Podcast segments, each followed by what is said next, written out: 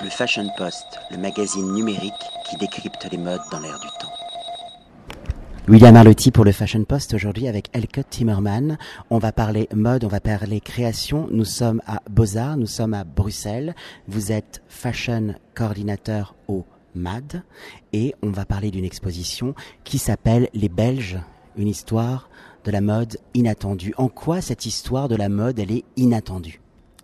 En fait, ça fait, euh, ça fait une référence aux années 80. Donc, euh, il y avait déjà la mode euh, à l'international, mais il n'y a personne qui a vu arriver les Belges à ce moment-là. Donc, il y avait les six d'Anvers, début des années.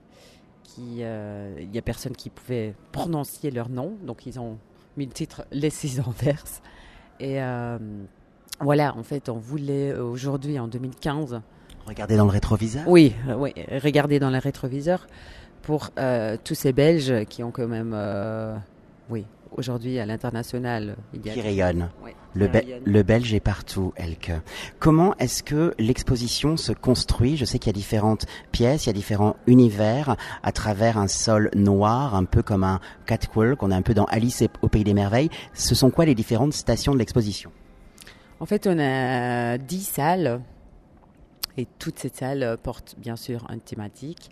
Donc la première salle, euh, là on rentre dans l'avant-garde, on voulait vraiment montrer euh, l'histoire de la mode belge des pionniers jusqu'à aujourd'hui. Donc montrer les créateurs, c'est une sélection des créateurs belges qui ont quand même défini la mode belge comme il est aujourd'hui, avant-garde, hein, je dirais, assez modeste, mais assez pointu aussi. Alors Elke, qui est le curateur de cette exposition? Notre euh, curateur, c'est Didier Vervaar. Il est aussi directeur artistique euh, du Mad Brussels. Oui, c'est quelqu'un qui a une carrière euh, assez importante pour, dans la mode. On a une première salle qui est comme un sas de décompression qui s'appelle Héritage, qui fait le lien entre la culture à travers le costume du Gilles de Binche, à travers aussi une robe très très particulière puisque c'est une robe qui se compose d'un tapis. C'est une façon aussi d'inviter le spectateur à aller, à rentrer dans l'expo, mais pas d'être de rentrer dans le vêtement. On est un peu habité par ce costume. Est-ce que vous pourriez m'expliquer cette première station? Euh, en fait, cette première salle, c'est une. Euh, on voulait montrer le lien entre l'histoire de la mode belge et l'histoire de la Belgique qui a été créée en, en 80-30, oui, effectivement. Mhm. Dans cette salle, celle-ci, on joue un peu sur les couleurs, les couleurs, couleurs belges, le rouge, le jaune et le noir. C'est un peu comme une carte postale, à vrai dire, avec des petits clins d'œil. Oui, effectivement. Donc il y a Delvaux, par exemple, qui a fait euh, une, qui a habillé le petit mannequin piece avec des sacs Delvaux en noir, euh, jaune et, euh, et, rouge.